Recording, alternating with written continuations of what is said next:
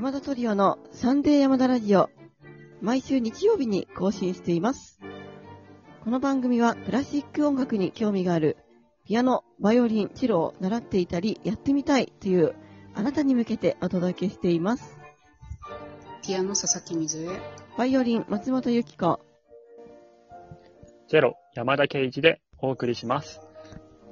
本日はですね、3人の近況報告っていうことでお送りしたいと思うんですけど、最初に、えっ、と、コンシェルジュから、えー話してもらおうかな。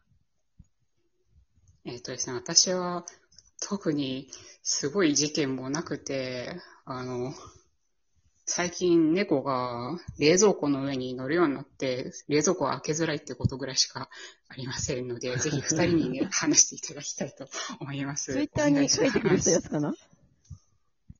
ああ、そうですね。もうちょっと、これ上げる頃には結構前になっちゃうんですけど、あの、写真上がってますので、よかったら見てみてください。はい。ツイッターに。はい。じゃあ、ということで、えっ、と、じゃあ、その山田はなんか最近憧れの鍵盤奏者の方と共演したんですって？あそうです。えっと、8月の19日にですね、まあの、前に、あの、このラジオのと方で、えっと、好きなあれ、音クラシック以外で好きな奏者みたいな、奏者？そうそう、ミュージシャンね。あ、ミュージシャンか。っていうので、僕はちょっとそれあんまり、あの、なんでしょう。し皆さんが知ってるような人の名前を挙げないで、宗本浩平さんっていう、あの、人、そのプロの、うんなんでしょう、歌詞とかの後ろで、あの、弾いてるピアノの人を挙げたんですけど、なんとこの間、その8月19日にです、日に、えっ、と、札幌で、えっ、と、山崎育三郎さんっていう、あの、俳優であり、ミュージカル俳優の有名な、うん、知ってますよ。朝ドラとかにもね、エールっていうのに出てて、この間ね、甲子園の、あの、なんでしょう、開会式で、栄冠は君に輝くっていう、あの、甲子園の曲をアカペラで歌歌っあら、そうなんだあの。方が、まあ、あの、札幌でね、こう、オーケストラバックのコンサートっていうのがあって、あの、僕、そのオーケストラの、に乗ってたんですよ。素晴らしいだか。ら山崎さんの後ろでひ弾けて、まあ、素晴らしい歌歌を、声を聞きながら演奏させてもらったんですけど、なんと、その時のピアニストと、ピアニストとその、なんでしょう、音楽プロデューサーみたいな、コンサートのその、取りまとめみたいなのを、その宗本さんがやっていて、なんと宗本さんが僕の右隣で、すぐ右隣で本番も弾いてるわけですよ。やだといー。すごい。すごい。本番というかね、リハーサルの時に、なんか見たことある人いるぞと思って、これ絶対宗本さんじゃんって思ったんですよね。はい。いやー、すごいね。ちょっとびっくりしましたね、引きが強いね、山田は。いやー、ね、あの、そうですね。あの、自分がお客さんとしてしか聞いたことなかったんですけど、なんとまさか共演できるとは思わなくて。いやー、持ってる持ってる。いやー、これはね、テンション上がりましたね。あの、二つの意味で。山崎さんと、ねえ宗本素晴らしい、えー現場ではいよかったですね。ねそういうね、いい仕事だとね、ほんとテンション上がるよね。いや、それもね、思いがけずだったんでね。あ、そうなの？全然わ思いがけずっていうのは自分、いや、最初から、その、宗本さんいるなんて知らないから、ああ、そうなんだ。じゃあそこ行ったらいねたっていうので、いや、もうちょっとね、予想してなかったんで、ちょっと、はい、ちょっと驚きました。素晴らしいことですね。はい他になんか、あの、あります他はですね、まあ子供が、えっ、と、もうすぐ5ヶ月になるんですけど、まあそろそろね。順調にうん。順調に成長してて、なんかこう、まあ、この間研修に行ったらですね、あの、うちの子供、すごい髪がふさふさで、まあ、あら。だいたい4ヶ月ぐらいの子供ってうん、あんまり毛が生えてないんです。子が多いみたいなんですけど、うん。うちの子、もうもじゃもじゃで、あら。あの、のはい。他の子とこう、いし、いし、いや、一緒に行ったら、なんか周りの人から、あの、すごい、あの、毛たくさんあっていいですね、とか、すごい言われたりとかして、ねえ私なんかもう、生まれた時実にみすぼらしい頭をしてたそうそうよ。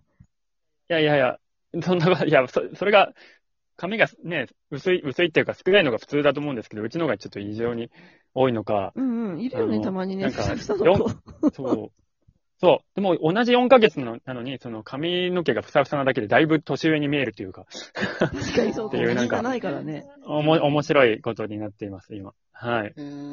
ね、あの、これで、あとね、ああの、写真もね、うんこう、100日、生後100日の写真をなんと140日ぐらいで撮り行ったんですけど、ああのうん。記念写真忘れててな。記念写真、まあ、ひまあ、100日をね、1ヶ月以上うんうん遅れて、記念に撮っと、撮ったら、あの、なんかうちでも見せないようなすごい笑顔で、キャッキャッキャッキャッみたいな。もう今からちょっと。もうモモデルできん、ね、素質そう、を。振る舞いがなんかモデルできんじゃないかと思いました。素晴らしい。はいうちではこんなうん、逆になっちゃうもんね、大体。いや、あのね、もそう。はい。ですごいスムーズにいって、こんなに早く終わ終わ終わることめめったにないですって言われるぐらい、すぐ終わりました。いや、よかったね。なん素か、晴らしい。ね、インスタグラムで山田のね、たまにお子さんの写真見られますから、皆さん、ぜひ見てみてください。あ、ただ僕、インスタグラムの、そう、本投稿は、あの、基本音楽のことしか載せてないので、そうだよね、そうね、プライバシーもあるし。ほぼストーリーにしか、ううんんスニーカーとかそういう関係ないことはほほぼストーリーで消えるやつにしか載せないので、いね、ぜひフォローしてね、山田のインスタを。やいや、いいです。あ、いいんですか、はい、すいません。いや、あの、あいや、してもらえたら嬉しいですけど、ねはい。では、ね、そういうことで、ね、私なんですけど、私はね、ちょっと変わったことをしてまして、最近、全然音楽の話じゃないんですけど、先日、横浜市長選挙っていうのがあって、そこで、あの自民党負けたんだっけ？そうそうそう、一生で初めてのね、選挙ボランティアっていうのをやりました。でね、私は、あの、実は小学生の頃からすごい政治に関心があって、小学生の頃の将来の夢は国会議員だったんですよ。え ーそうなのそう知らなかった。実は。ね、ね、しかもね、コンシェルジュが、いわゆる、ノンポリでね、全然政治の背の字もない人なんだけど、この私が応援してた候補者のことは知ってたのよ。あうの、んこの間そうね映ってた、映ってたのそう？そうそうそう、あのね、間違えてね、山田トリオのところに送っちゃっ映ってたあの写真を一緒にその人あれでも、あれ、そ田中康夫さんじゃなかった？うそうそう、ヤッシーね。その、で、ヤッシーって、コンシェルジュは。もともとだって長野県だもんね。あそうそう、だから二人はね、よく、あの、県県知知ってると事だからね思うんだけど、コンシェルジュはその、なんか、何、ピアノの先生からヤッシーの話を聞いてたんでしょ？うん、まあ子供の頃だからちょっと記憶が薄いんですけど、なんだっけ、その、す、鈴木でバイオリンを習ってらっしゃったんですよね、その鈴木。しかも、そうそうそう。な、なんだっけ、名前。あの、コンシェルジュがさ、バイオリン習ってたヤッシー。先生うんに 習ってたことが分かって、あの、直接お話しした時に、私これなかったんですけど。んそう、びっくり、コンシェルジュと松本ねさんがね、、同聞いてじく、れたんだよね。そうそう、バイオオリンの先生に習ってて、で、しかもあ、で、も、あの、あれですよ。私、全然弾けませんからね。いあの、ヤ ッシーは多分上手だと思うんですけど、でそこはちょっと。コンシェルジュが習ってたピアノの先生と、ヤッシーのお母さんがすごい仲が良くて、で、あの、よく、あの、知ってるっていうふうにお話ししてくださってて、で、その、ボランティアをね、やるっていうふうになったいきさつが、最初、ご本人のツイッターに、あの、お手伝いしたいですっていうので DM をしたら、直接お返事をいただいて、で、公示日って言って、市内各所の掲示板にポスターを貼る日があるんだけど、その日から選挙活動が始まるので、でそれまでは何もしちゃいけないのね。で、事務所に行って凱旋ビラにシールを貼るってとこからやったんですけど、そのボランティアが3日間あるって聞いてたのに、2日目に行ったら、なんと事務所に誰もいないんですよ。で、え？もう、あの、終わっちゃってたの。だから1日目で、あの、もう、シール貼り終わっちゃってて、あ、お、あ、はい、はい。私1日目はちょっと2時間だけ行ったんですけど、でも、それで終わっちゃったっていうことで、もう2日目に行ったら誰もいないんですよ。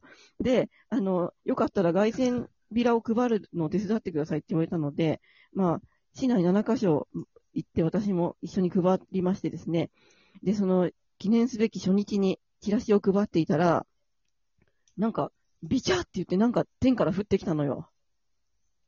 で、あれ？って思って服、自分の服とチラシを見たらさ、鳩の糞がついてましてね。ああのー、、やだね。